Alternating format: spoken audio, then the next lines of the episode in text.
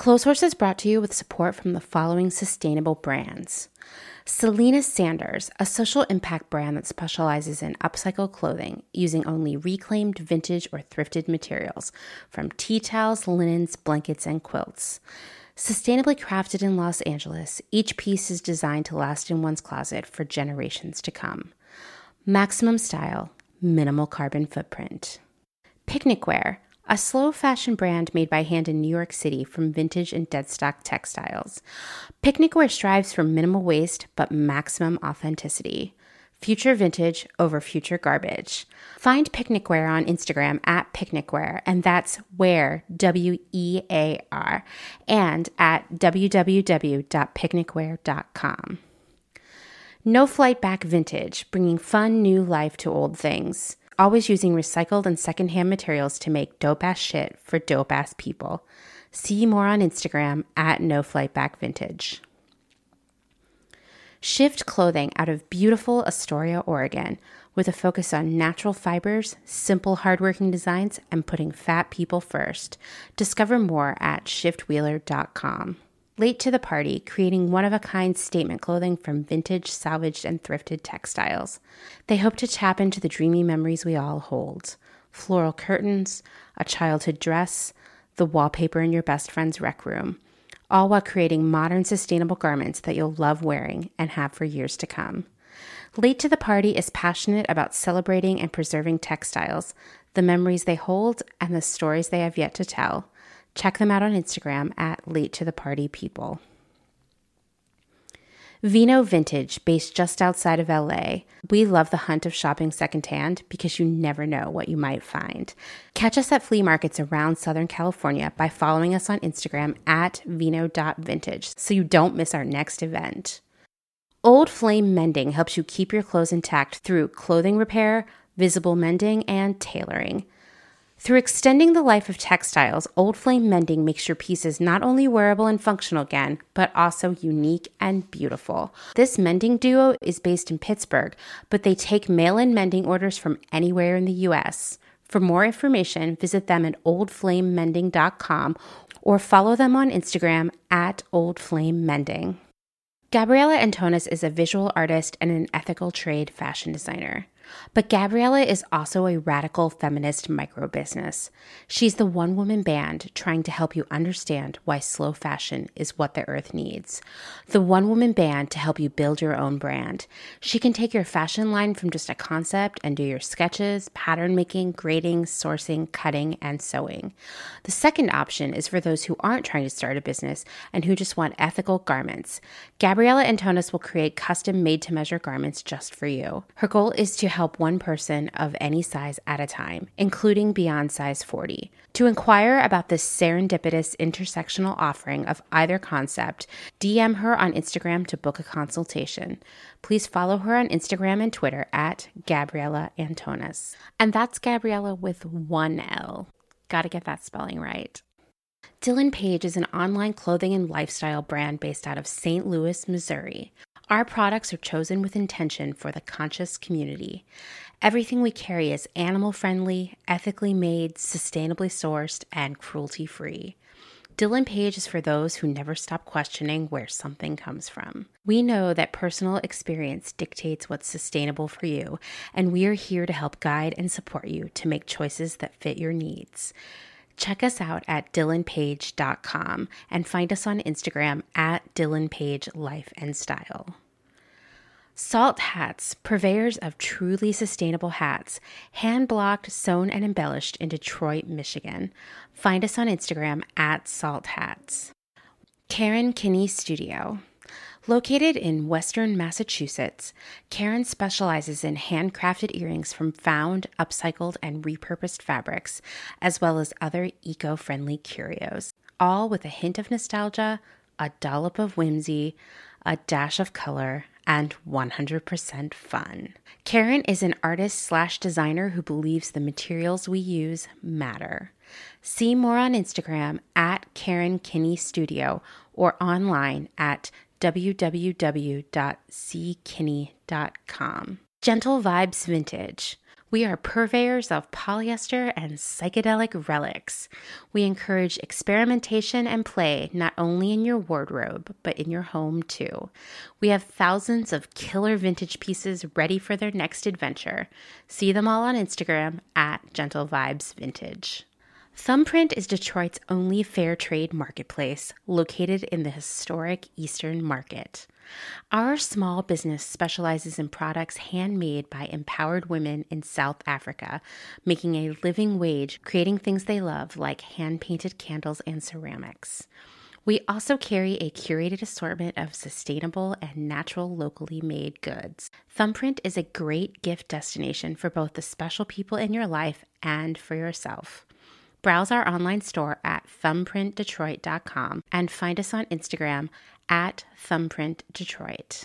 Blank Cass or Blanket Coats by Cass, is focused on restoring, renewing, and reviving the history held within vintage and heirloom textiles. By embodying the love, craft, and energy that is original to each vintage textile as I transfer it into a new garment, I hope we can reteach ourselves to care for and mend what we have and make it last. Blank Cass lives on Instagram at blank underscore Cass, and a website will be launched soon at blankcass.com. Located in Whistler, Canada, Velvet Underground is a velvet jungle full of vintage and secondhand clothing, plants, a vegan cafe, and lots of rad products from other small sustainable businesses. Our mission is to create a brand and community dedicated to promoting self expression, as well as educating and inspiring a more sustainable and conscious lifestyle, both for the people and the planet. Find us on Instagram at shop underscore velvet underground or online at www.shopvelvetunderground.com.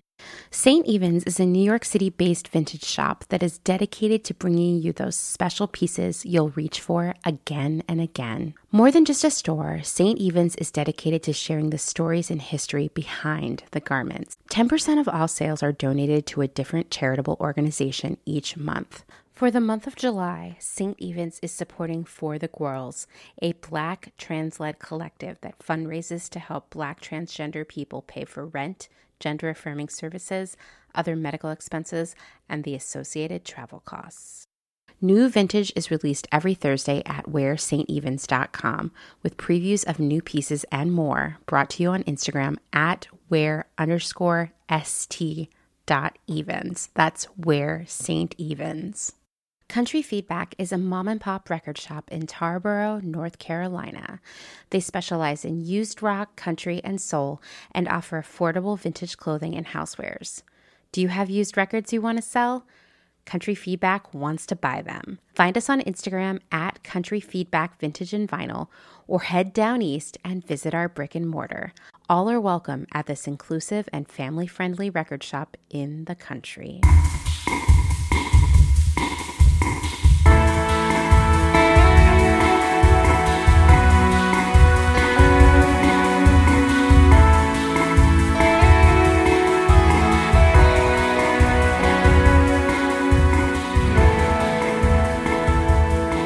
Welcome to Clotheshorse, the podcast that always wants to pay for shipping. I'm your host, Amanda, and today we're going to revisit one of my favorite myths to debunk around here the myth of free shipping. And I have an extra special expert guest to help me do that, and that person is Bethany, who recently wrote an article for Clotheshorse.world about free shipping not being free. One of my favorite things to yell about. Bethany is a writer working in the trucking industry, so she's going to help us break down all the people and money involved in getting stuff to stores, to warehouses, and to us. And while trucking might seem invisible to us as we're curled up on the couch about to check out our shopping cart, trucking is a major industry and at this point, we couldn't survive without it. In the before times, when I say that, I mean 2019, the trucking industry hauled about 73% of all freight transported in the United States, which means all the shit we bought or didn't buy, but somehow ap- appeared in stores or on websites. That was 11.84 billion tons of stuff cars, clothes, medicine, Peloton bikes, cat food, lumber, returned orders. You name it, most of it traveled by truck. And the trucking industry was a $792 billion industry in that same year, representing 80% of the nation's total freight bill. Yes, companies spent almost $800 billion just moving stuff around from ports to warehouses to stores to post offices to your front porch. Someone has to pay that shipping bill. But since we just added an extra pair of socks to our cart to qualify for free shipping, I guess it isn't us, right? Or is it? Oh, you already know what I'm going to say, but bear with me. Until our purchases start teleporting into our houses, which would be pretty cool, shipping isn't free. I mean, let's let's think about that journey. Let's close our eyes and picture the box in the warehouse. No, it it actually starts even before that. This is making me think of the intro sequence for the Jim Jarmusch film Broken Flowers, highly recommended. It follows a letter from its creation literally being typed on a typewriter because, of course, this is a Jim Jarmusch film. No one's typing something out in Notepad and printing it out. Okay, this is happening on a typewriter. And then it follows the letter being put into an envelope, dropped in the mailbox, and then the journey really begins. Pl- trains and planes and trucks and sorting machines, all of these different vehicles, places, and people, all of these stops until it reaches its final destination, the recipient's mailbox. And this entire montage, oh, it's so good. I just rewatched it. I had to pause to watch it. this whole montage takes place while a Holly Golightly song plays in the background. Highly recommended. I have to go rewatch this movie ASAP. Anyway, I'm going to link to that intro in the show notes because even that, it shows that the simplest thing, a letter, has quite a journey and is touched by many, many workers along the way. But let's say you ordered a dress, you were a few dollars away from that free shipping, so you added a pair of socks. Classic move. Raise your hands. I'm raising mine. If you have way too many socks, thanks to shenanigans like this. See also scrunchies, see also makeup brushes. See also random soaps. okay, so you pay, you added your free shipping thing, you know, you paid, and you receive your confirmation email. What happens next? Well, first, your order is pulled in a warehouse. It's called picking. Some warehouses have special efficiency software that sends the person picking your order and several other orders at the same time on a very precise journey through the shelves and racks, so not a single step is wasted. And that saves the company money in terms of time. They can churn out more orders with less people, right? Your particular item or items are tossed into a bin and then passed on to packing, where another person tapes up a box, adds all of your stuff, the packing slip, any other tchotchkes or swag that the brand is adding. Then that's all taped shut, the shipping label is added, and it joins other packages on a pallet. And by the way, the box, the labels, the tape, the bubble wrap, the stickers, etc., that all costs money too. Okay, next, the shipping carrier, whether that's UPS, FedEx, USPS, or even DHL, they show up they pick up the pallets of outbound shipments and then they head off to a hub where they're unloaded by more people. Then they're sorted by people. They're grouped together by final destination, then packed up onto more pallets and sent off to the shipping hub nearest to you. There, it's, it's unpacked again, it's sorted, and it's sent out on smaller trucks to your porch. Quite a journey, right? Lots of people. It goes without saying okay, well, maybe I should just say it just in case, that the retailer who sold you the stuff pays for the shipping, right? Like UPS isn't doing it for free or cutting them a hot deal or being like, hey, I'm going to do you a solid because you've been so great to me. No. UPS needs that money because they have to pay for gas for all of those trucks and airplanes, the electric bills for the sorting facilities, maintenance on all those trucks and planes, the wages of so many workers. You know, we've got the drivers, the pilots, the sorters, the customer service agents who deal with your lost packages. Then they've got their own human resources and accounting departments and who knows who else, but it all adds up. And the retailer, in addition to paying for shipping and packaging, also has to pay the people who picked and packed your order. So we just have so much money spent to get that order to your door. But what if, and this is a very common if, you returned that order. Well, just imagine everything I just explained, all of those airplanes and trucks and sorting and hubs and you name it, happening in reverse. When you buy something that has free shipping and then return it for free, well, the company just lost 10 to $20 on you.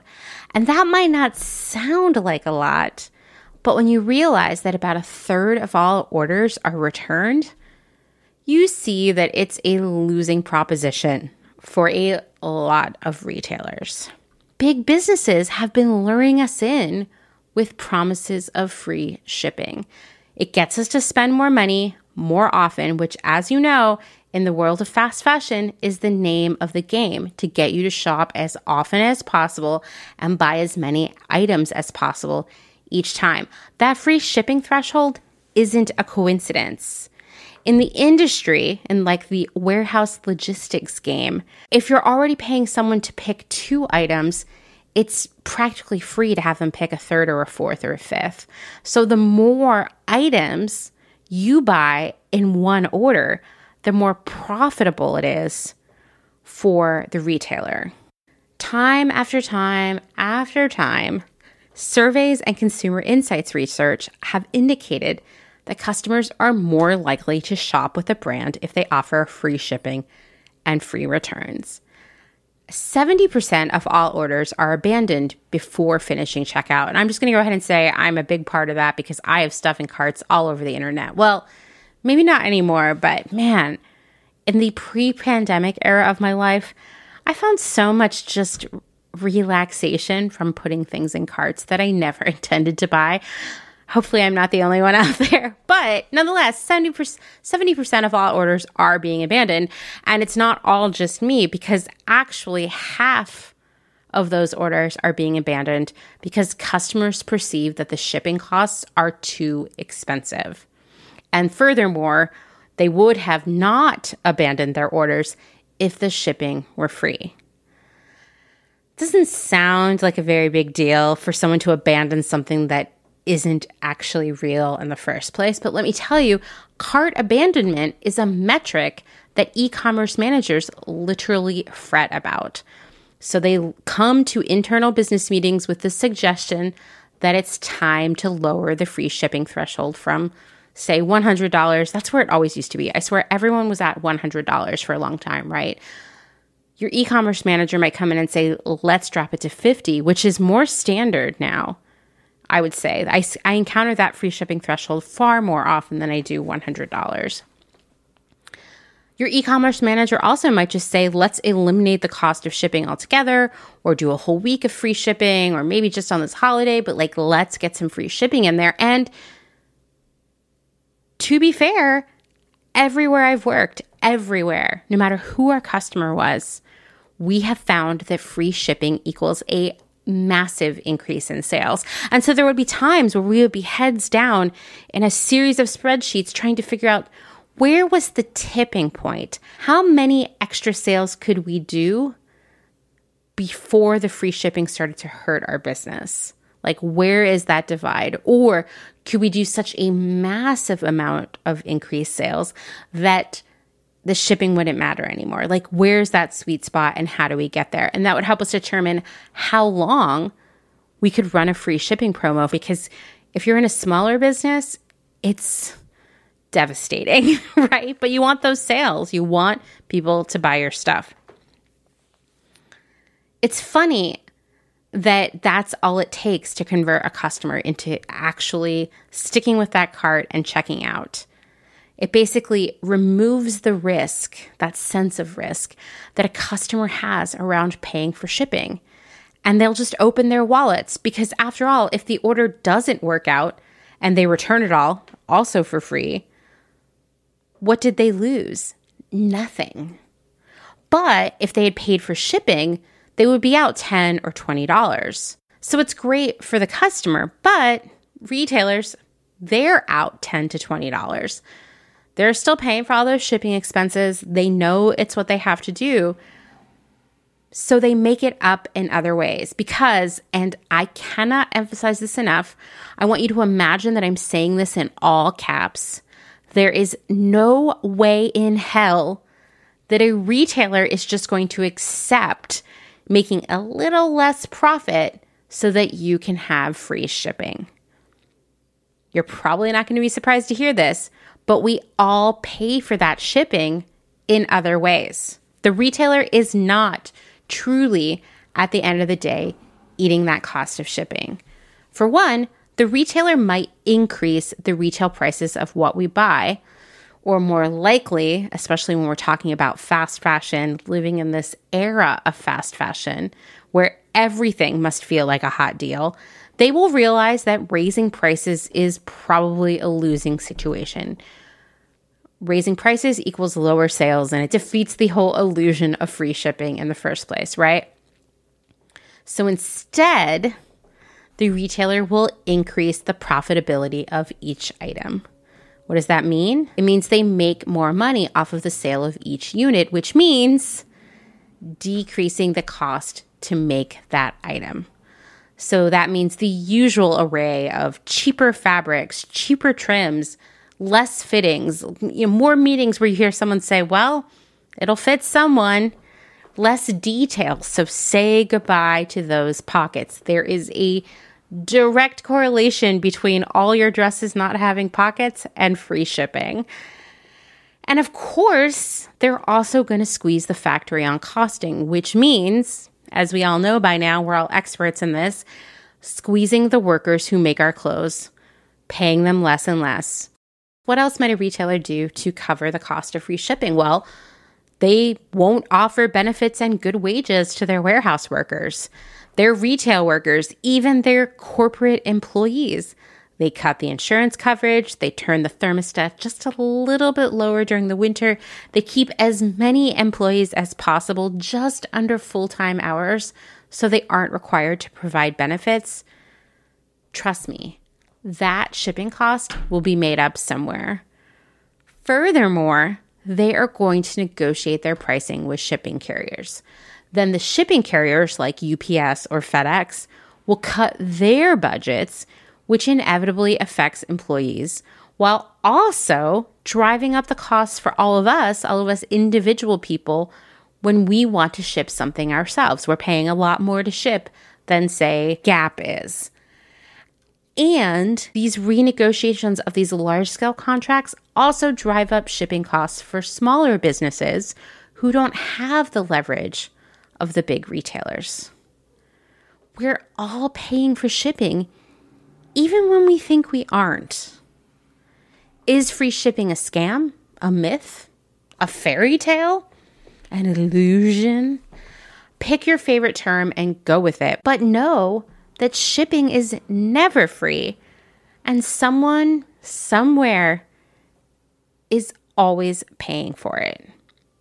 Okay, well, now that I've gotten us all riled up, let's jump into my conversation with Bethany.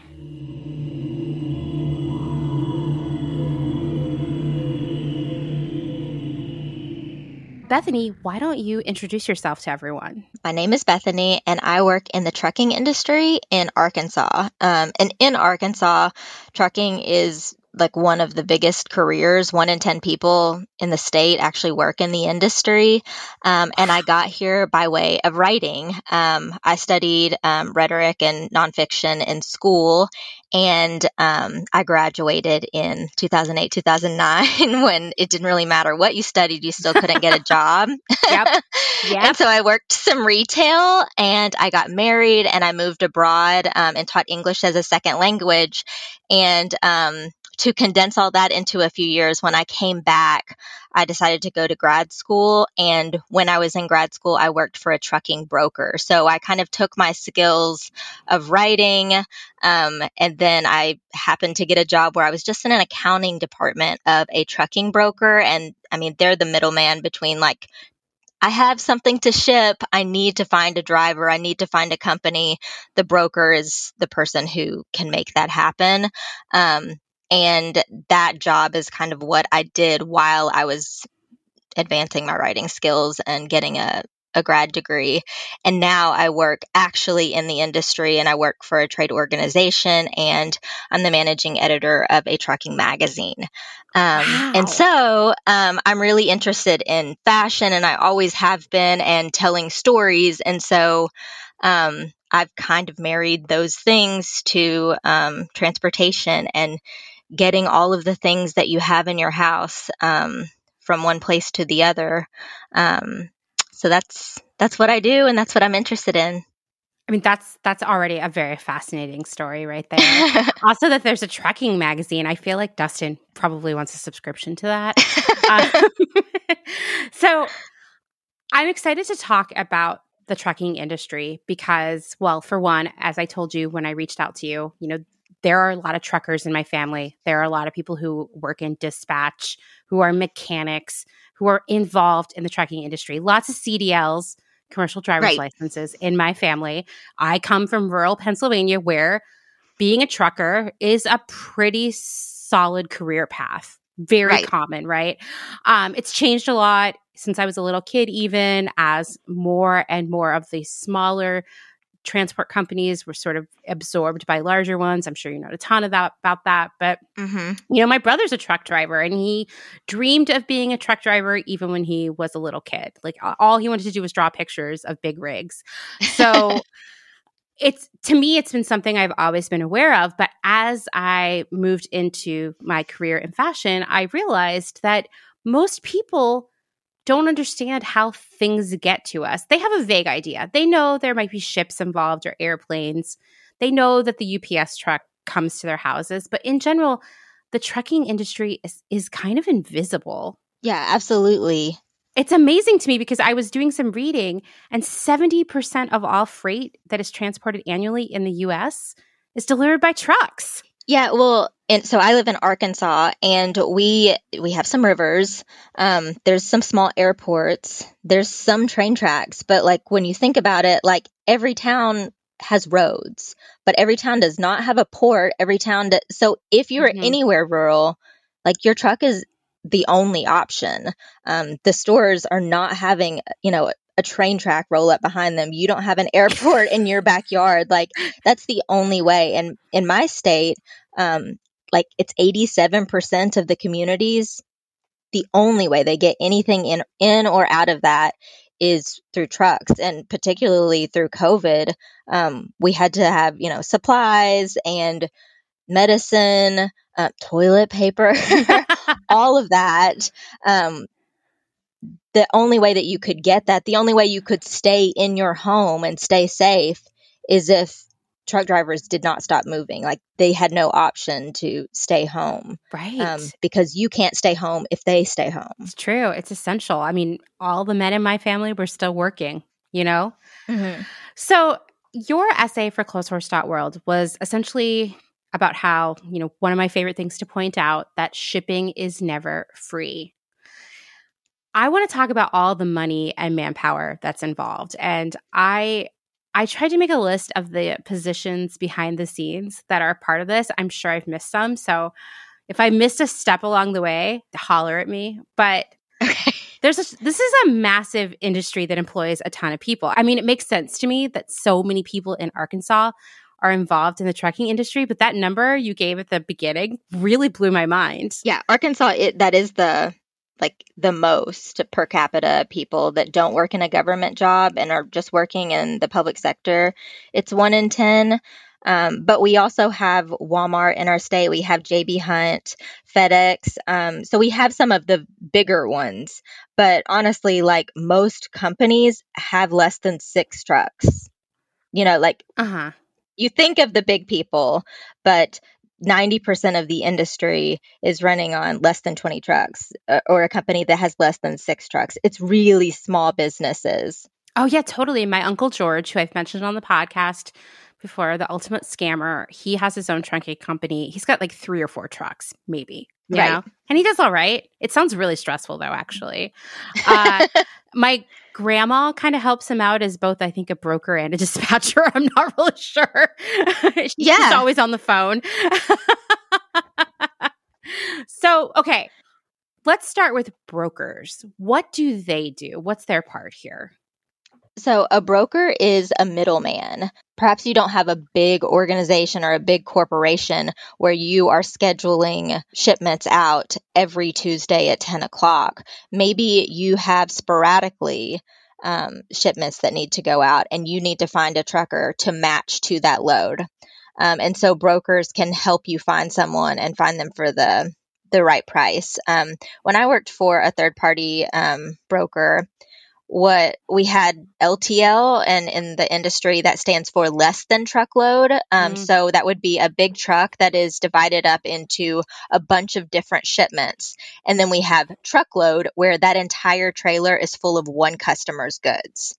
Um, and so a broker can help you if you are not a regular or um, if you are, don't have a transportation department, like can help you make that that happen without you having to have a transportation department in your your company.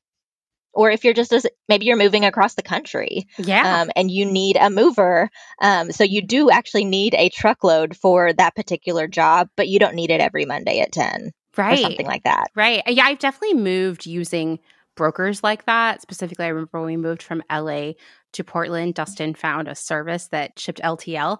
Um, but yes. when you were talking about LTL, I was getting all these flashbacks because even as a buyer, you know, I would be involved in this stuff. Like when I worked for a mm-hmm. large company, we had a traffic department. I still had to interact with them and talk about like shipment issues that we might be experiencing and, you know, larger issues, that kind of stuff. Like, we're going to need this as fast as possible. What can we do? Or if like this would happen a lot where vendors would accidentally ship to our office, for example, and you're like, "What is wrong with you?" Oh, instead of a store. Yeah, mm-hmm. let's get traffic involved. Um, but when I was working in the startup area, I mean, working as director of merchandising, I was the director of everything about getting product to the store. Oh, wow. So like I would be, you know, talking to sh- trucking companies about like figuring out LTL shipments and how much it was going to cost and like when they could pick it up and the tracking for it and everything. So brokers are involved with a lot of different people, you know, in a lot of different yeah. industries there. A broker becomes like a customer, uh, a large customer of the trucking company, like of the carrier, um, but they may be serving a whole bunch of smaller ones. So, for example, the broker that I worked with, they became a broker because they were a company that was shipping a lot of things um, all over the world. And because they were shipping so often, they got really good prices from the carriers because they were shipping in bulk. Right. Well, they were able to use those prices to leverage and share them with their customers. So they started do offering that as a service to other customers and just built a separate business out of it. So um, smart. Um, so the broker like becomes like a very like white collar kind of situation like i'm sitting in an office but i'm helping connect a whole bunch of different people with a service that they need. And then what about dispatchers? So, a dispatcher um, is someone that is connecting closer to like the route. Like, okay, you need someone to pick up at this time, at this location. Um, I can find you a driver that can do that for you. Um, dispatchers are also having to work with perhaps the driver's hours um, because trucking is a job that is safety related and so you mm-hmm. can't just work all the time whenever you want to. You can only work so many hours a week um, for labor reasons, but also for safety reasons. Like, even if you wanted to work 100 hours a week, um, unless you're getting exemptions, you can't do that because you're you've got heavy equipment around other people. Mm-hmm. Um, and so you have a certain number of hours that you are allowed to work in a shift before you have to take a break. Um, you have a certain number of hours of week. Um, and then there's like any job, like the kind of break that you take. Like, does it last this long? Are you actually off the clock? Um, are you allowed to do paperwork on that? Um, because there's driving time and non driving time. Um, and all of that is related to um, safety and um, making sure that the, the drivers are taken care of, you know, not going over what they should be. Mm-hmm. Dispatchers can help the customers find someone who has the hours to get to where they need to go, pick it up, and take it wherever else it needs to go um, to meet their deadlines because the drivers have the deadlines from the customers, but they're also working around all of those regulations. Yeah, yeah. I mean, I remember one time a couple years ago, my grandma called me because you know she's a dispatcher too, mm-hmm. and uh, she was like, "Hey, your uncle, his GPS isn't working. He's lost outside of Philadelphia, and if he doesn't immediately start heading home, he's going to be over on his driving hours. Like, and he's right. freaking out. So she made me call him and give him directions using Google Maps on my computer. Um, oh my gosh. wow. But I mean, I've yeah. heard them talk about this kind of stuff. It's really stressful. Yeah. So right now, uh, what I have spent like the last couple of weeks um, kind of fretting about is um, the bridge. There's two bridges that separate West Memphis from Memphis. Um, and that basically is like what connects the west side of the country to the east side of the country. Like wow. it's crossing the Mississippi River. Um, the state of Arkansas and the state of Tennessee share responsibility for the newer bridge. Um, Arkansas conducts um, inspections of it, and Tennessee um, like oversees the project man- management of repair and um, that kind of thing, like fixing it if it needs to, maintaining it. Well, they were a few weeks ago, they were doing a routine inspection and they found a crack in one of the beams. There's two beams, they found a crack in um, one of them. And um, the person that Arkansas had contracted to do that called 911 and said, We're doing this inspection. We found a crack. We need to evacuate the bridge right now and close it. There cannot be traffic on this bridge. Whoa. Um, I like listened to the 911 call. It was so, it was so crazy to me. Um, but it shows the system is working because they were doing an inspection. They found something wrong and they got people off. There was no, no one was hurt or anything. Um, but infrastructure is like a whole different issue. But anyway, that bridge, every every truck that has to go across it, every person who lives on one side of the river that has to go to work on the other, suddenly, like the waits to get across the only other bridge to get across that river in that town um, became like two hours when it's normally wow. a 10 minute drive. And so some dispatchers, if they had enough lead time, like we can route around that mm-hmm. um, so that you don't have to wait in traffic because it's expensive when you wait in traffic. You might run out of hours. There may not be a safe place to park mm-hmm. your truck whenever you do, or there may not be facilities where you can um, take care of yourself when you do. So, yeah, dispatchers have also had to deal with um, the craziness of this infrastructure failure um, because they're the ones that help drivers get where they're supposed to go and do that within all of the regulations. It sounds like a very stressful job.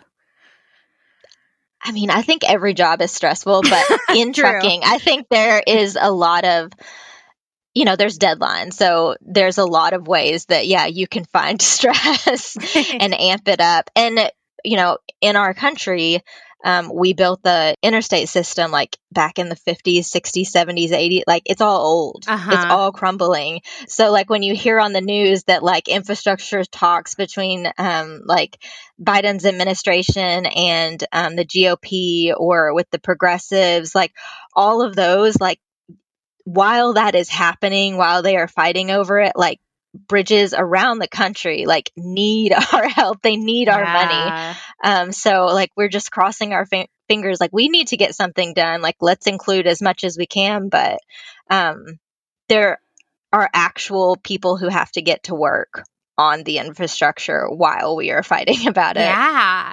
No doubt. So next are the safety and maintenance professionals who keep these trucks going Right. So safety professionals might um, also be people who are monitoring um, the hours that drivers are are um, operating. Um, oh. but safety professionals could also be people who are doing training, mm-hmm. who are mm-hmm. training the mm-hmm. drivers.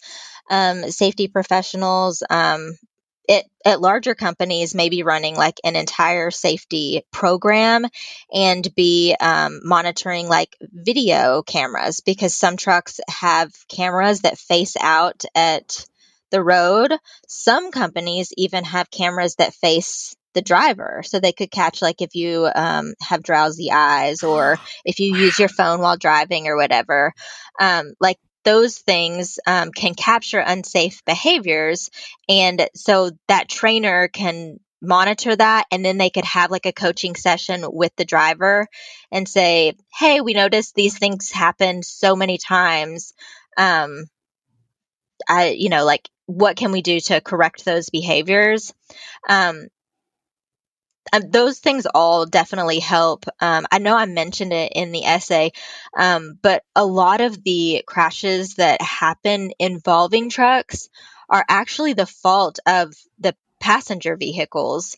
Um, but I mean, at that once it happens, like it, it's not that it doesn't matter. It's just that once a, a giant truck is involved, like they become more serious, you know, like oh, they yeah. weigh so much, they take so long to stop. Um, that there's a lot, lot of times like more injuries and more fatalities that happen from those. So they get, of course, a lot of coverage. Um, but the behaviors of the drivers around the trucks are really just as important as what the driver inside of the truck is doing.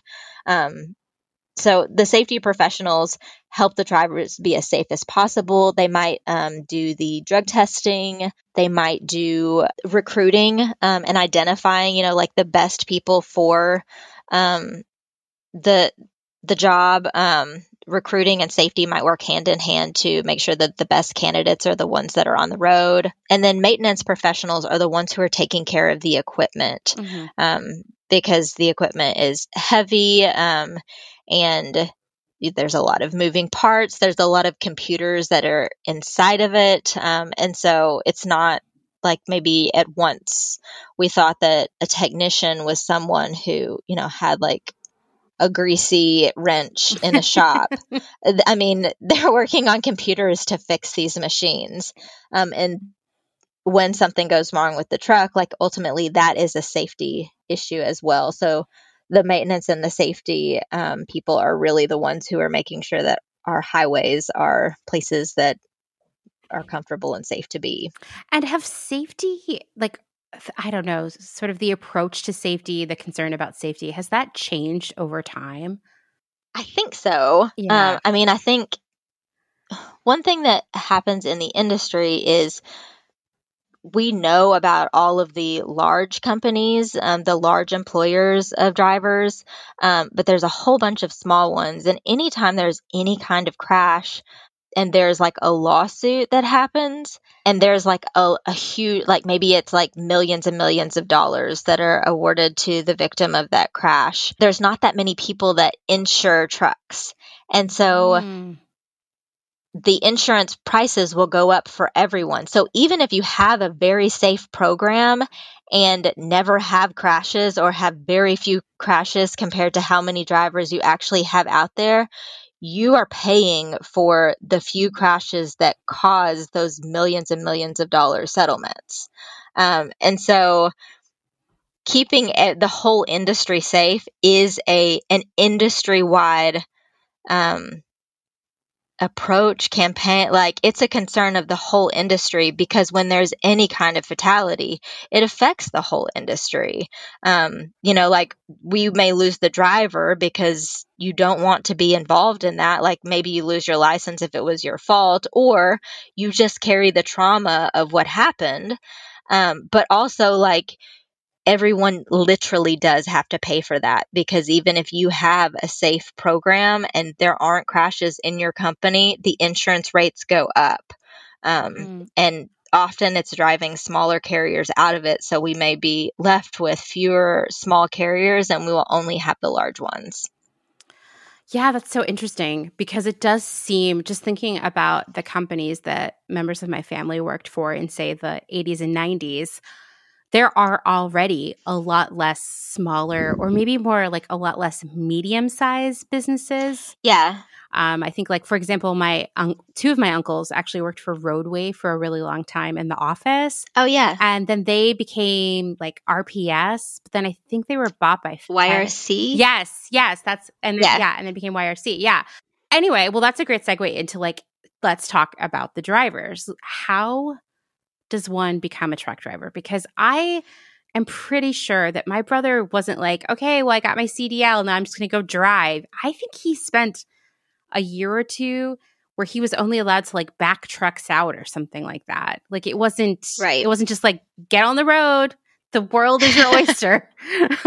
How old was he when he started? Oh, man, I want to say it was more like his late 20s because he actually mm-hmm. had been working for Freightliner for a long time as like a parts expert. And so he would go around right. and deliver parts to everyone and help them fi- find things that they couldn't track down. And uh, eventually one day he was just like, I think I just want to be a truck driver. That's what I always wanted to do anyway. And so he went for it. That's pretty common, like as far as like starting when you're in your later 20s or even later than that, because truck driving is often a second career for a lot of people. And one of the reasons for that is because you can't operate a commercial vehicle across state lines until you're 21. Ah. So there are people that may want to drive a truck at 18, but um, they can get their CDL, they can train, they can work with um, another driver, you know, like team drive or apprentice under someone, but they can't actually operate that truck across the state, across the boundary until they're 21, which in Arkansas, um, it takes like, I don't know, 10 hours to get from the very top of the state to the bottom. Like an 18 year old could drive from the very top of our state to the very bottom of our state legally, totally fine. But they couldn't drive across that 10 minutes across the bridge from West Memphis to Memphis until they were 21. Um, and that's just because of federal rules. So, like, your state can say 18 is fine, mm-hmm. but the federal government says 21.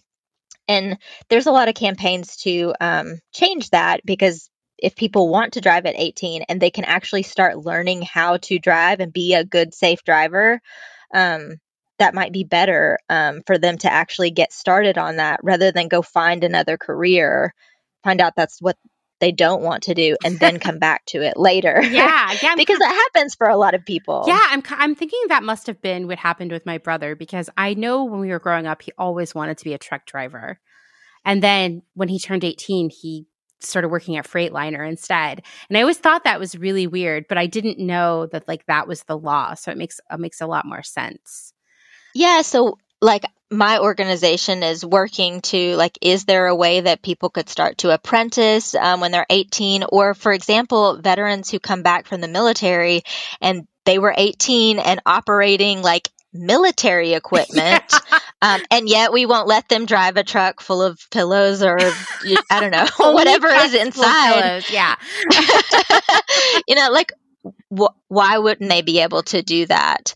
Um, and so, is there a way that we could change that so that if somebody wants to drive a truck when they're 18, um, they would have a, a, place to do that and to lo- start learning as early as possible? Because, I mean, it sounds like it might be a safety issue, right? Like the reason that we, a lot of the opponents of it are saying like we can't let teenagers out there on the road um, with those big heavy trucks um, but we let them go to war and handle military equipment if they come back and they have proved themselves responsible enough to do that.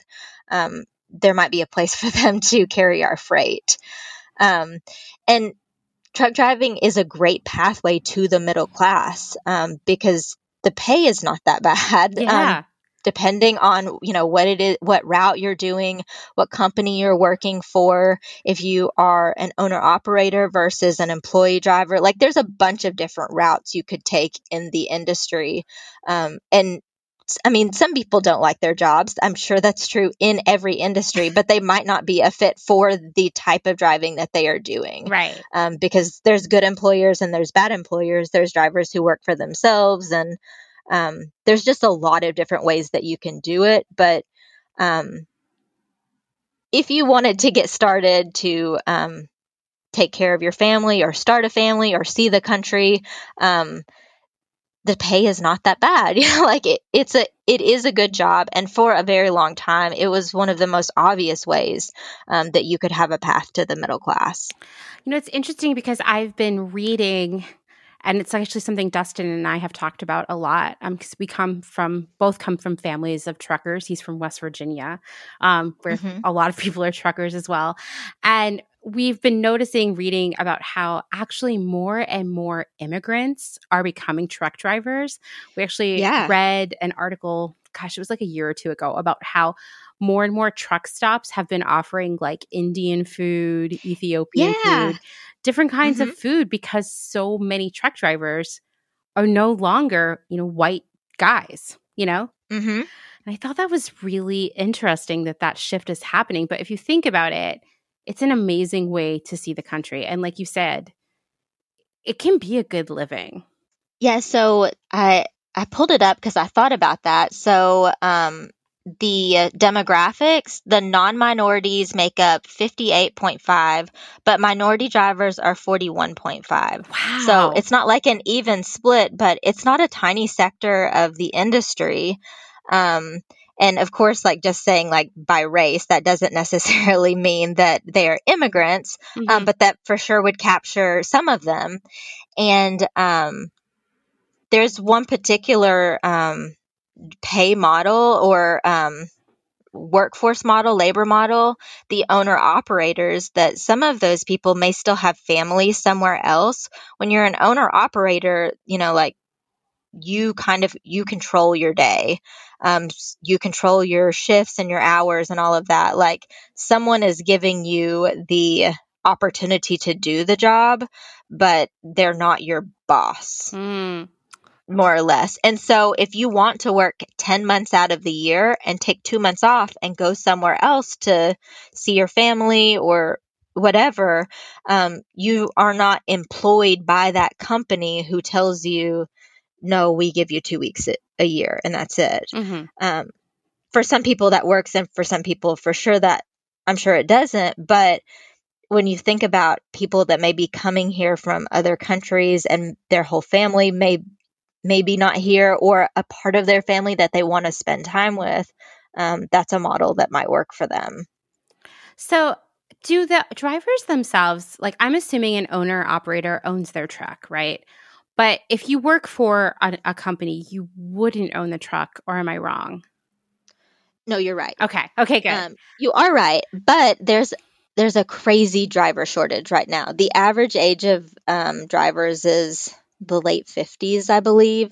and you know part of that is just because people can't start when they're 18 you know th- they can't that can't be your first job if you're coming out of school right. um, unless you go to like a four-year college and then decide not to use that degree and get a cdl instead because a cdl doesn't take that long Mhm. you know six months maybe um, it less if you were just you know studying on your own taking the test um, or there's different training programs for that but um, yeah there's not a lot of young people coming into the career.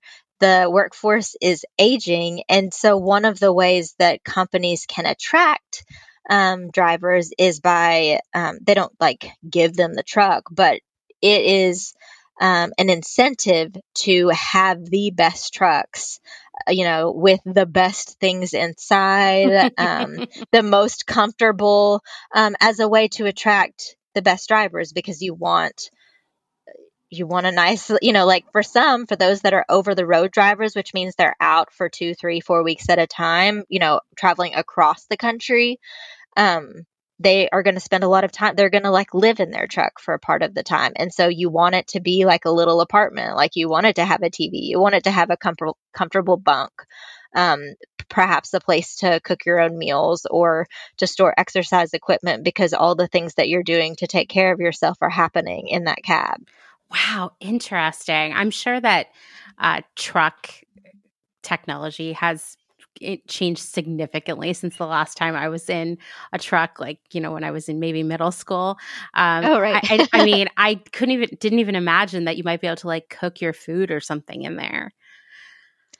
Um, I mean, I think you have to have like a hot plate, or um, I don't know if you can have a microwave. I think some of the like really nice ones probably do have something like that, but it's also a really sedentary job, mm-hmm. and so um, the health of drivers is a concern because if you're eating at truck stops, like you are not having like the most options of healthy things or variety. Um, and then you're also like your job is to stay seated for yeah. most of the day unless you're checking the truck you know you have to do a pre-check on your truck where you're walking around and checking the tires and um, all of the connections and those things, or you're at the um, the shippers um, and you're you know dropping things off.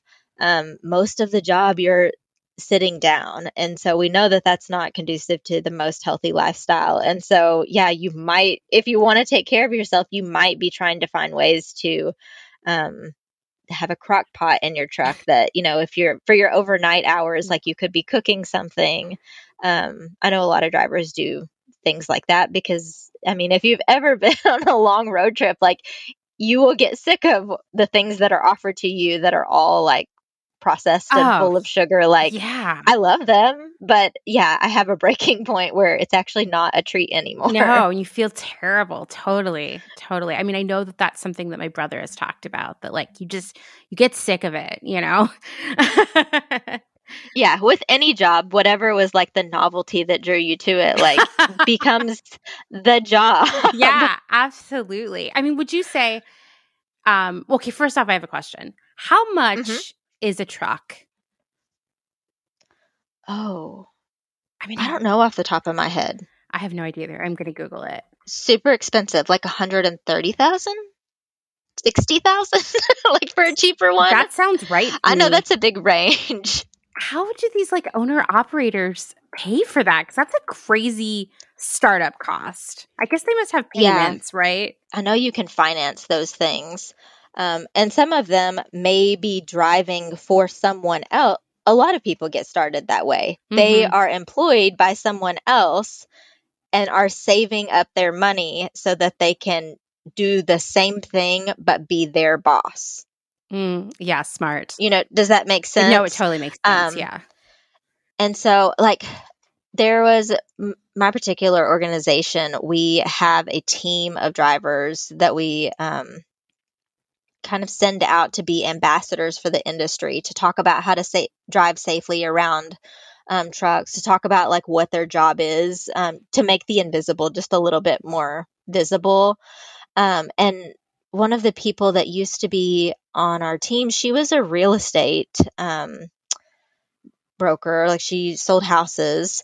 Um, and then I think that her her kid he graduated from high school and she decided to start driving trucks she works for walmart now and makes over a hundred thousand dollars a year um, as an employee driver so it's like i could see how um, if you work your way up and um, you work for a company like walmart who is able to pay like really good wages and the bigger companies are able to offer those you know like that's why the smaller companies have to compete mm-hmm. um, but yeah, I could see how you could save money and eventually decide to do it on your own. Or maybe, you know, you want someone else to do all of those other things um, for you. Yeah. Like personally, like I I'm not entrepreneurial and I like having like I like having a boss and I like having a job because I don't manage stress well and I want to be able to walk away from it at the end of a shift and know like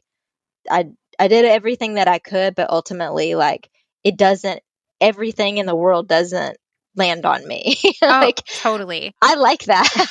that's my personality. But I mean, I feel like some people are just more entrepreneurial and that's not their personality and they can go much farther than I can.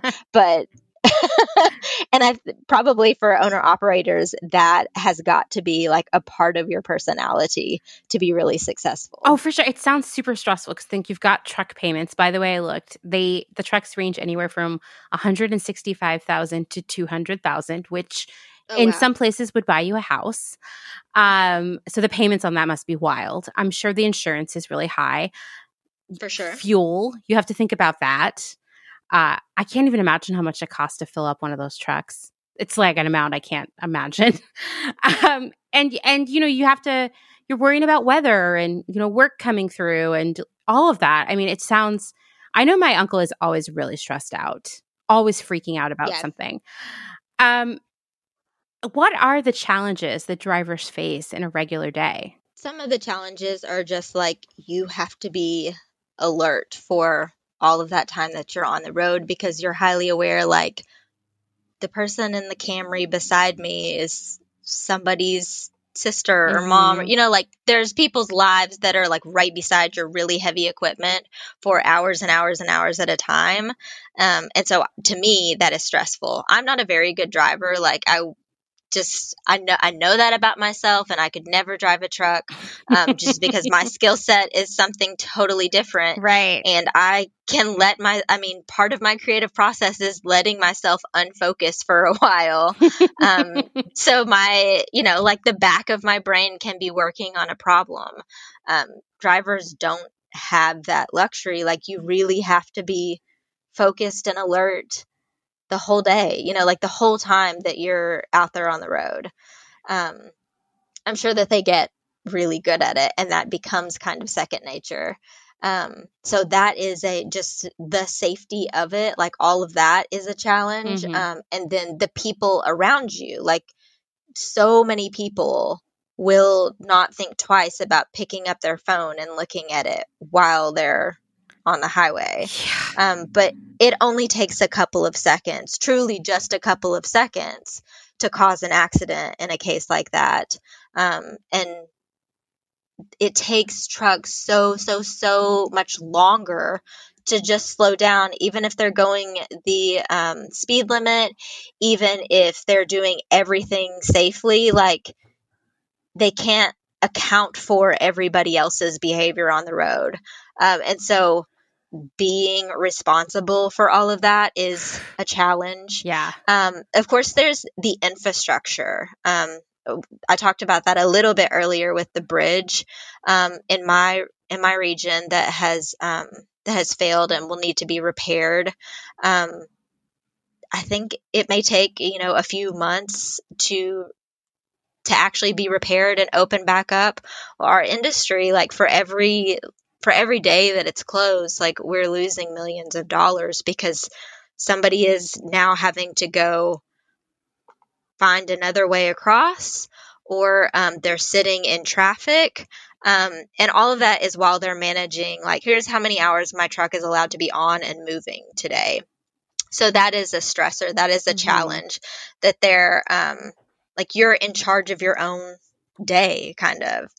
Um, whereas, like, I don't know, for me, someone can tell me to go, you know, like, Bethany, it's five o'clock, go home. Right. Um, or, you know, did you get that done? Like, I have control of some things in my day, but I actually don't have control of like the traffic. And usually that's not a problem. I don't, I don't travel that far to work. Um, but if you've ever commuted and you have been stuck in traffic, like, you know that that's it's such a headache. I know people that live in much bigger places, um, LA, like they always talk about the traffic there, right? yeah, like, yeah. It's always terrible. Well, if that is your job to just get through the traffic and you have no control of how long that's going to take, um, that's a challenge. Yeah, yeah. That sounds so miserable to me. I've definitely heard my uncle and my brother because they do the same routes over and over again, and they have uh-huh. sort of like I don't know, points in mind that they need to reach in a certain time frame, you know, and if Yeah. they don't, everything's falling apart. And there's been a lot of fretting about things like that. Like, well, it's day two and I should be here and I'm not. Yeah, exactly. Because when your clock runs out, and for example, you're not at home, maybe you have a route that takes you out for several days at a time before you get to spend time at home, um, you have to park somewhere.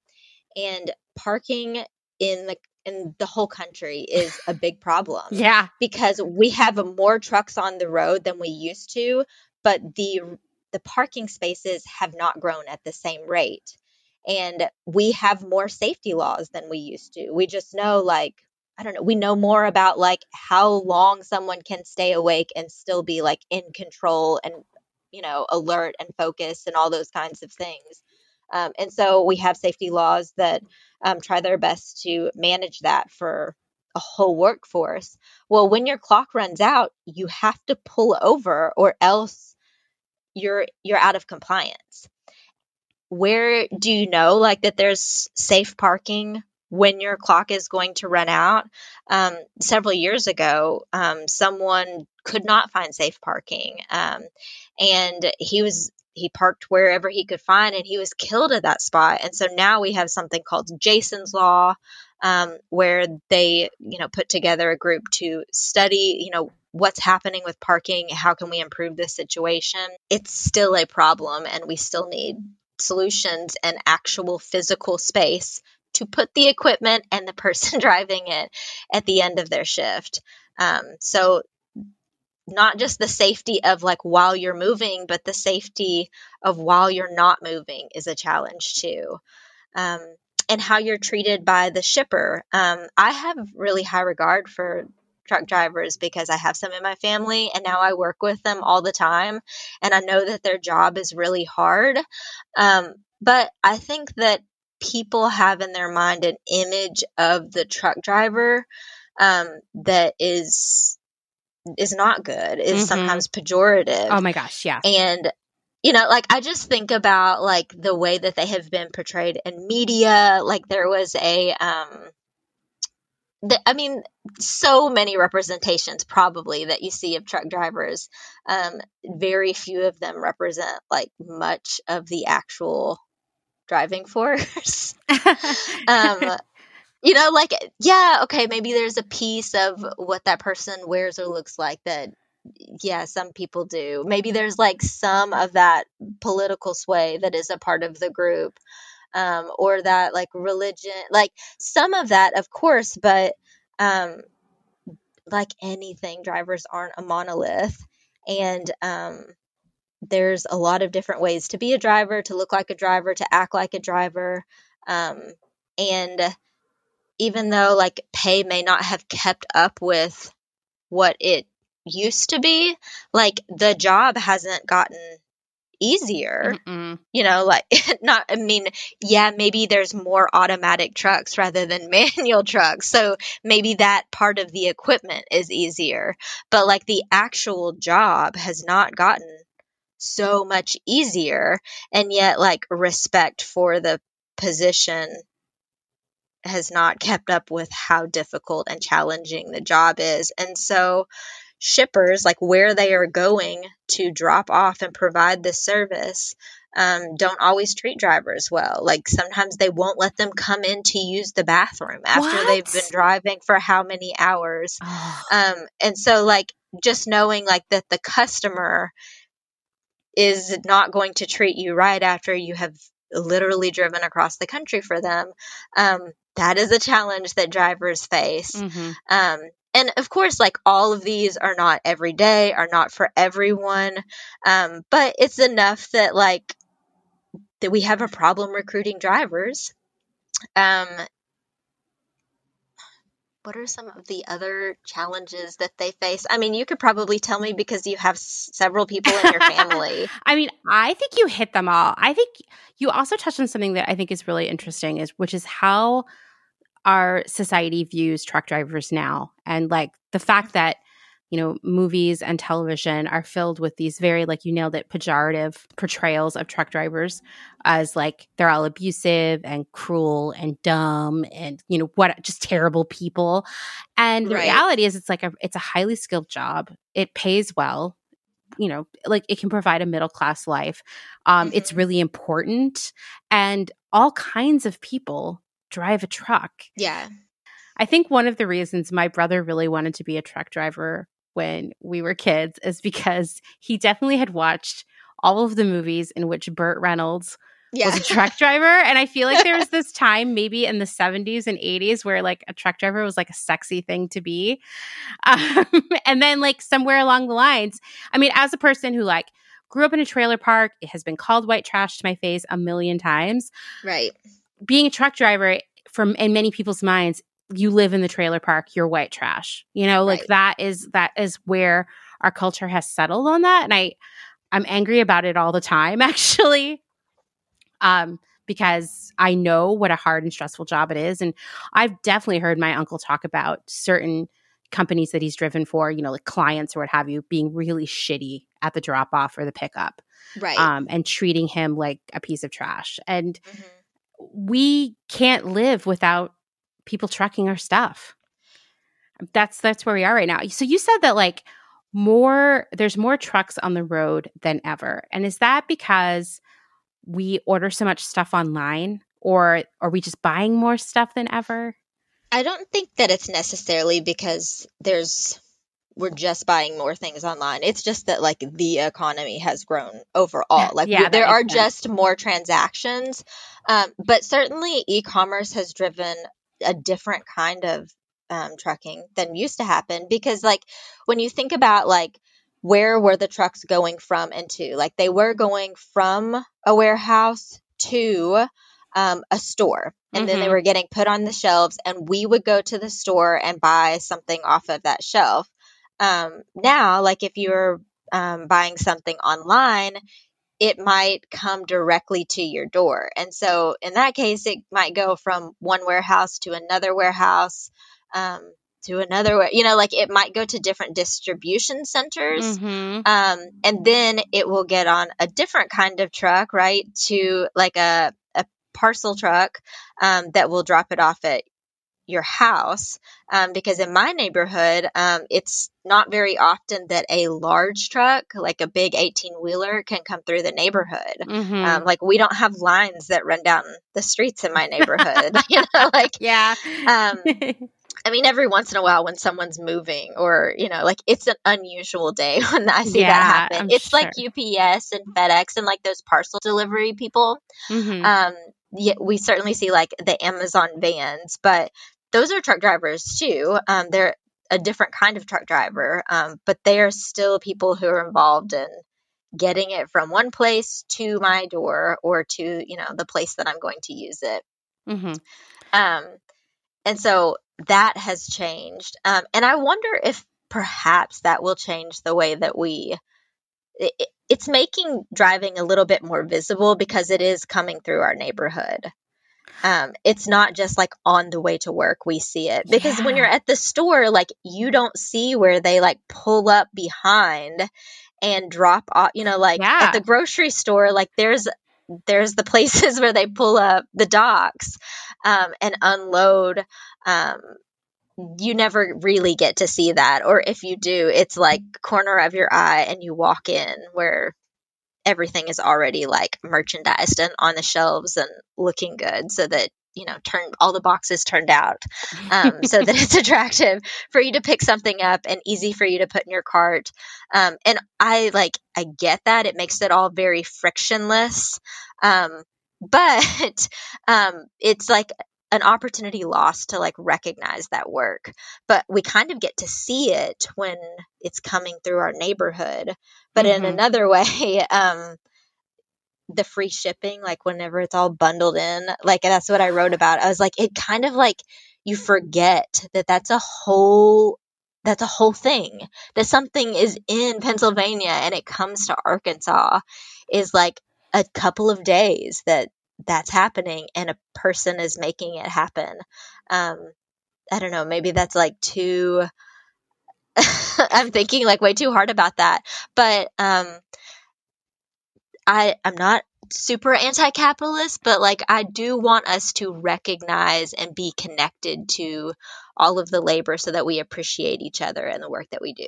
Oh my gosh, absolutely. I mean, I think it is interesting the way we as customers view shipping because I I'm totally the same way. You know, you you are like, okay, I have $42 worth of stuff in my cart and the shipping is $10 but yeah. I could just spend eight more dollars on something I don't really want, but to get that free shipping and that free thing that I don't really want feels more valuable than the shipping. Yeah. It's weird, right? Because, like, once again, like, man, so many people are touching this stuff before you get it. We mm-hmm. got, and you got to pay all the brokers, the dispatchers, the mechanics, the drivers. Let's not forget the people who work at the warehouse. I just read right. wild a wild report in the New York Times about the Amazon hub in New York City um, and what it's been like to work there during COVID. And they have, I just know it's not a good story. Whenever uh, you hear all of those words connected together, I it's going to be terrible. um, I highly recommend it. It's a long read and it is. It's it's yeah, it's upsetting. Um, I think they did a really good job of trying to make it less upsetting, but they also showed some like pictures of very few. I don't even know how they got these pictures, to be honest, of what it's like to work in there. And it is mm-hmm. wild. Thousands of people work in that hub mm-hmm. 24 hours a day. And once again, like shipping pays those people too. Right. You know, as a person who's worked in the smaller startup environment where we were, I mean, all companies are are sensitive to the shipping costs because remember they're paying to get the stuff shipped in shipped in that they're going to sell you and then they're paying to ship it back out to you. I mean it's like both ways and you know it can be death by a thousand paper cuts depending on what your entire p&l looks like and right. we were constantly trying to figure out like how could we shoulder this burden of free shipping because it's become the standard? Yeah. I would love for more and more people to say, hey, actually, we don't do free shipping and this is why, and show mm-hmm show the journey of a package seriously it kind of right it's shocking right mm-hmm. um, and i think there needs to be more of that but like ultimately i can say working on the startup side where we were 100% trying to make the books work with the free shipping we raise prices to cover that yeah. we pay people on our team less you know we mm-hmm. outsource like our warehouse for example because then that warehouse company they do have some efficiencies built in that maybe reduce some of the overhead costs there, but let's be real. They don't pay well to their warehouse workers. Most of them are temps. Right. They can't even count on 40 hours a week. Like this cost, these costs, we're all paying for them, whether we realize it or not. Oh yeah, like so just the bridge that has um, shut down for the night, probably for the whole summer um, here in my area. Um, that's costing the industry uh, millions of dollars every day. Um, and that is going to make the things that people buy more expensive. Like, I don't say like free shipping is a myth because that just means that suddenly, like, we're not paying drivers. Like, that's not the case. Like I there's abuses in every industry, but it's probably just because the person that you are buying it from is taking on that cost themselves. That's exactly um, and, right. Yeah. You know, and so like none of that disappears. It just like is pulled out of your awareness. Like you don't have to think about it. And I just think about like is it a good thing when things get cheaper and cheaper and cheaper because I used to buy fast fashion all the time and now I'm starting to rethink that like the cost of things getting cheaper and cheaper and cheaper is that someone that I don't think about because they're never going to be in my life is not getting paid what I think would be fair. And so if we're able to make those things more invisible, there's an opportunity for abuse to happen. Mm-hmm. Like, not that it is happening right now, but when we're not aware of things, when we're not thinking about things, um, you know, like something could be happening in the shadows. Um, and so, like, it may not be on the carrier's end, but it could be on the shipper's end. Like, maybe they, yeah, cut everybody's pay there. Mm-hmm. Um, so, like, I'm, uh, there's not like a villain in this story necessarily. I just, like, am sometimes not troubled, but I am like I pause whenever there's free shipping because um, it's like oh that's like one whole person's job or several people's jobs mm-hmm. um, that just like are erased out of the equation so that it's fr- more frictionless for me as a consumer but i'm trying to be a more slow consumer and so taking those away like removes an opportunity for me to think about it. Yeah yeah. I know that every job i've had free shipping has been a pain point right I know that for small brands and makers, it is brutal because that's just taking money out of their pocket. Oh, yeah. They don't have the opportunity to, you know, renegotiate their shipping costs with UPS or whatever. Like mm-hmm. they just have to pay what it is. And I think it's for a lot of retailers and and I know that Amazon really set the stage for this by offering free shipping, but really, you know, Amazon is making money in a ton of other ways that covers that shipping. So, right. As a consumer, you don't know that. But what happened is Amazon set this tone that shipping should be free. And then suddenly everybody, because even like I said, you're like, why would I waste my money on shipping when I could get a pair of socks instead? You know, like we all have that in our uh-huh. minds. And so then yeah. everybody, everybody who sells you anything had to adopt this, this policy of free shipping. And I just mm-hmm. think if we could only go back in time and some of the larger retailers out there were really blunt about what you're paying for when you pay for shipping, I think that we would be in a different climate right now with that. But I don't know if that ship has sailed. I don't know. Well, I mean, I think that there might be an opportunity to walk it back a little bit. I think about fast food restaurants and how um, maybe it was after Super Size Me or one of the documentaries that kind of exposed like how many calories you're consuming. And now everybody has like on the menu, they have yeah. a calorie count. And maybe that doesn't change what you buy, but you are more informed going in when you buy it. Like, I'm still going to consume those calories, but I know that they're there now. Like, I have a better idea. I'm more in control of um, my diet. And I don't mean diet like right. Know, like trying to lose weight. Like my overall, like what I'm eating, like I I have a metric. I have some numbers now to attach to that, and whether I assign any meaning to them at all or not, like it's there. And I wonder, like, if there is a way for shipping to have that as well like for us to um, have that information in some ways like i'm hesitant like do i want metrics and more data because like i feel like I feel overwhelmed with all of that now and like in some ways feel kind of like icky about it like we've turned it data into like this whole other industry and whenever you create an industry like you create solutions and yes, new problems. and so like there's a lot of ways that I'm like every like every company is like, well, we're data driven and we like gather all this data. I was like, yeah, but you won't know what is important in that data until 20 years from now or until 10 years from now. Like you're gathering that information, but what you're looking at may be something different than is what turns out to be important. The fact that you have right. it is good, but eh, like you know like we are still learning like what pieces of information are the most important um and so like do i really want to add a piece of data to like the consumer experience i would say maybe in small in small doses like hey just so you know when you buy these jeans they're traveling 785 miles to you like that'd be kind of an interesting yeah, plug-in to add to a website um like to the checkout mm-hmm. experience mm-hmm. or something i don't know i'm just throwing ideas out here.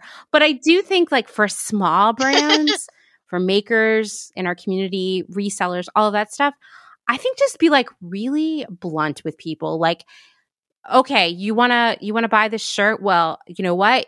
USPS is gonna charge me eight seventy five or whatever. That's not a real number. I made that up. Eight seventy five to ship it to you. I don't get a mm-hmm. discount on it. If I pay for your shipping, then you're actually only paying me this much for that shirt that's why you're going to pay for shipping, you know? And I think yeah. That sinks into people's minds because I think they also think that somehow, since we as customers get all this magical free shipping all the time, that somehow so are the people who are selling stuff. like that's just not true. I mean, we definitely at, at one of the companies I worked yeah. for, we ended up going with a third party warehouse that was totally on the other side of the country. I want to say it was in Kentucky maybe. Um, we went with them, even though it's going to be wildly inconvenient for us being on the West Coast, because they were able to get us better shipping rates if we used them. And that was mm-hmm. going to allow us to offer free shipping more often. Um, right. so yeah, I mean, I almost think like the drive for to make free shipping work in retail and selling us stuff um, has actually possibly led to situations in which even the carbon footprint of getting things to you is higher. We know a lot of our stuff is, is moving around in trucks. And certainly, if you go out and actually drive on the highway, you start to become aware of that if you weren't already. But do you see a future in which we don't use trucks anymore? Like I've, I've, for example, at one of my jobs, we tried this service for a couple, I don't know, six months. It ended up being a disaster where a train somehow was picking up all of our stuff from Long Beach and taking it to some hub mm-hmm. where then it would be shipped across the country via train to Pittsburgh. and it ended up being an epic fail for us because actually trains aren't as reliable as you think. Um, and you have a lot less uh, like yeah. fluidity with it, I guess. Like if too much, if you receive a ton of stuff mm-hmm. like early, there's no space for it on the train, so it just sits there anyway. Um, and you know, trains derail. I've literally yeah. had so many situations in my career where a train derailed and we lost our stuff. like happens more often than you Jeez. think. Um, what about like driverless trucks? I hear this as a threat all the time. Is that something the industry is really worrying about? Uh, more like embracing.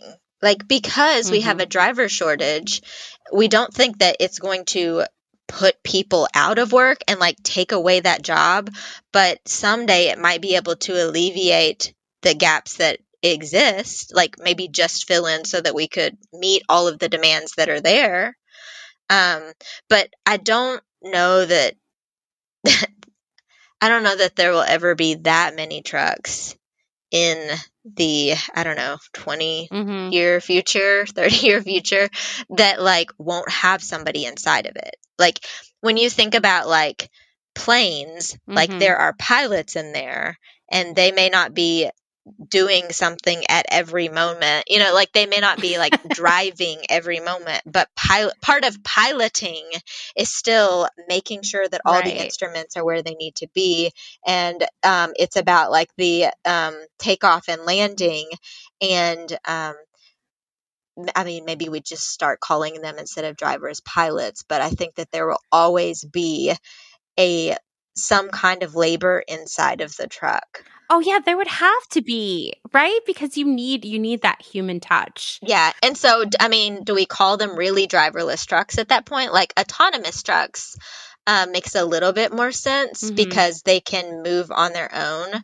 Um, but like they're really not without the driver because the driver can always take over. You know, like is is always inside yeah. and could take over. Oh, I remember the first time I learned that pilots weren't literally like two hands on the steering wheel for the entire flight.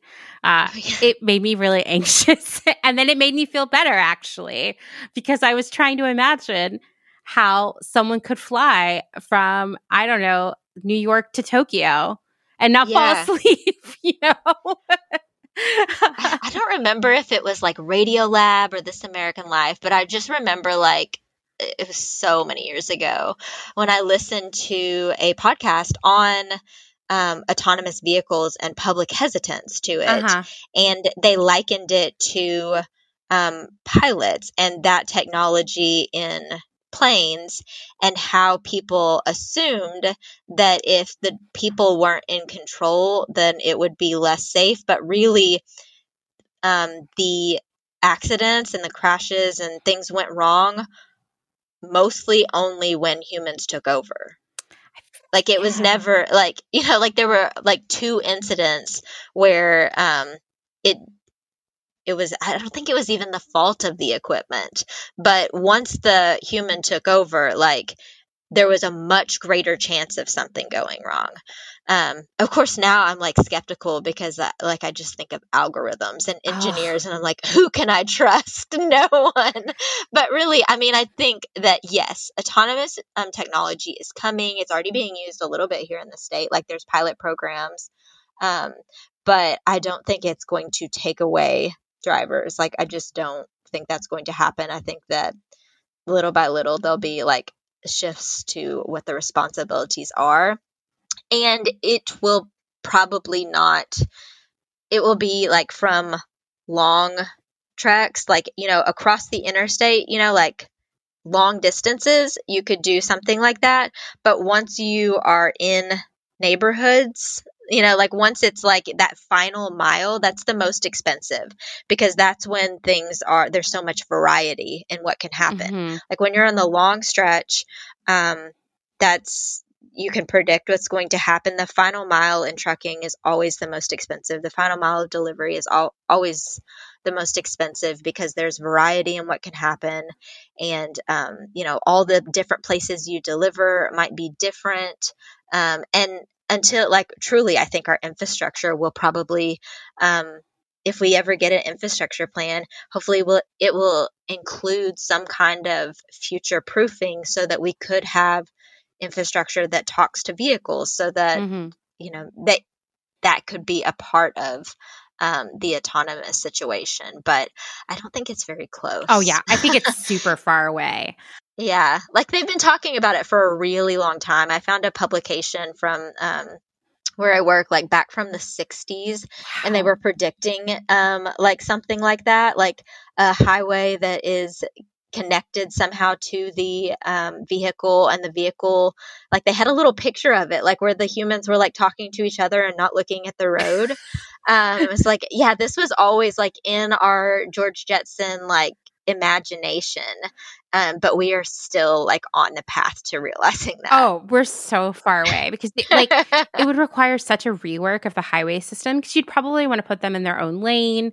It would be different, you know, like the the construction ar- ar- amount involved would be so yeah. Massive. You want to make the environment like the most conducive to that, yeah. and like hopefully, like we'll get to something that's like that. Um, but like obviously, like we have to just like be able to talk in Washington about like just funding the highways that we have and that has proved like really difficult. Yes, yes. to say to say the least. well, it was so fun to talk to you today. I hope that everybody yeah. who listens to this is going to learn a lot of new stuff. Do you have any final thoughts or wisdom you'd like to share with everyone? Uh, don't be afraid to pay for shipping. Seriously.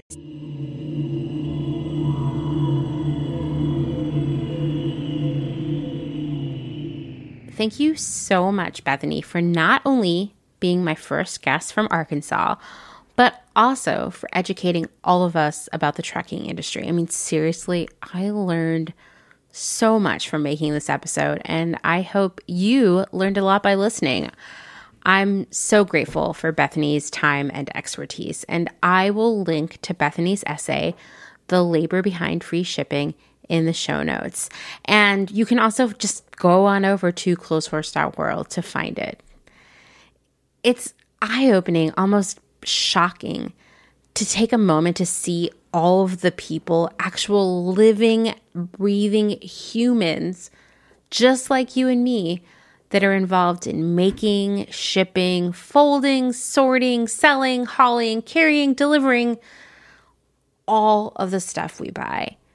And when you start to see, like really see all of those people, all of the work and the equipment, the fuel, the electricity, the maintenance, plastic, paper, all the technology involved in making all of that happen, well, you have to recognize that the prices we do and do not pay, they just don't make sense at all.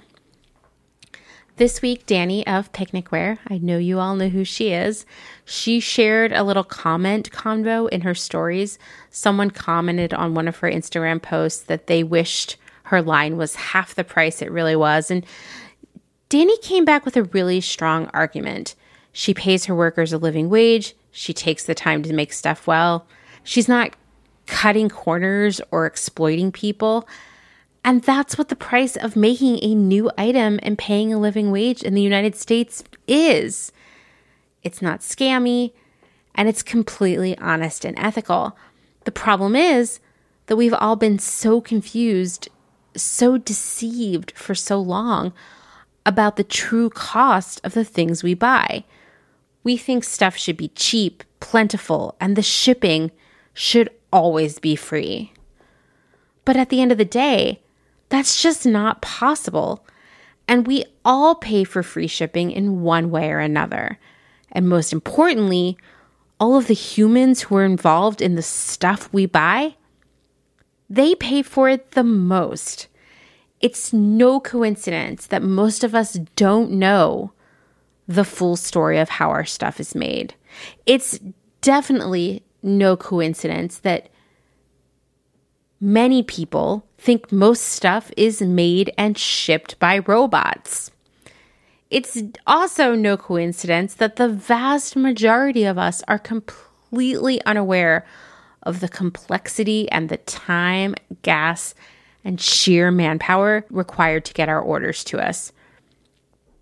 Because if we knew how complicated it was, how much work was involved, how much energy and human beings were required, we would start to see that the numbers just don't add up. That there was no way that all of these people were being paid a living wage and working under good conditions because the prices we pay could never cover all of that unless someone was losing out somewhere. And then you bring free shipping into the equation. Well, when you see how complex it is to get something from the shelves of a warehouse to our front porch, you start to see all of the costs from carbon footprint to wages and benefits and all everything. You know that free shipping doesn't exist. Retailers count on our ignorance about all of this. They rely on us being blissfully unaware of the human impact of all those hot deals and that free shipping. They don't want us to see the reality of it all because then we will start to question things and we will take our business elsewhere, or maybe we'll just buy less stuff in the first place. And when we expect free or discounted shipping from small brands and sellers and makers, we are literally taking money out of their pockets. Asking for or expecting free shipping is really saying, actually, can I just get a discount? Interestingly enough, consumer behavior research has indicated that if a customer was offered a discount of 20% and that 20% discount ended up being $8 versus free shipping that, guess what, also cost $8, customers rarely opted for the 20% discount and instead almost always chose free shipping because we're obsessed with free shipping. Thanks, Amazon. If you're going to ask a, a, seller for free shipping, just ask them for a discount. That's what you're doing in the first place. But you're probably saying, yeah, but I would feel embarrassed or rude asking for a discount. Like I said, that's what you're doing. Shipping is a luxury when you really think about it. It saves you the time, the frustration, the gas money. You don't have to put on shoes or makeup or call an Uber or look for your subway card. It allows you to acquire things that may not even be available in your area. Shipping opens up the world to you why wouldn't you pay for that? It's not a nothing, a random lost fee. It's the cost of all of that labor and gas and time that is required to bring you something from hundreds or even thousands of miles away, something you would have never had access to in the pre internet era. Seeing the value in shipping is an important step towards seeing the full value of everything around you and of seeing the humans that corporations are hiding from us. See all of that, take it in, and pay for shipping. Thanks for listening to another episode of Clotheshorse. If you like what you're hearing, as always, please rate and review on Apple Podcasts and tell your friends. And guess what? Next Monday, July 12th, is the first birthday of Clotheshorse. Yeah, it's been a year. To celebrate this very important occasion, I will be doing an Instagram live at 7 p.m. Eastern Time on Monday, that's July 12th, where I'll be talking about clothing rental. I know we have a lot to discuss there, and I'm sure you'll all have a lot of questions. You're probably wondering, why am I an expert in this area? Well, because before the pandemic, I helped launch a new clothing rental brand. So I've done copious amounts of research into that industry and I have a lot of knowledge to share with you. So please start chilling your boozy seltzer now, put on a cute outfit, and I will see you then. If you want to support my work on Clotheshorse, please consider becoming a patron. I will appreciate it so much. You'll get access to exclusive episodes. You'll receive some cool close Clotheshorse swag. You'll get that warm and fuzzy feeling of doing something good and making my day.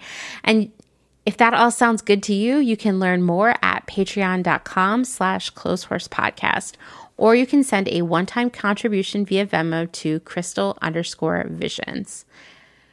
Thanks as always to Dustin Travis White for our music and audio support. Bye.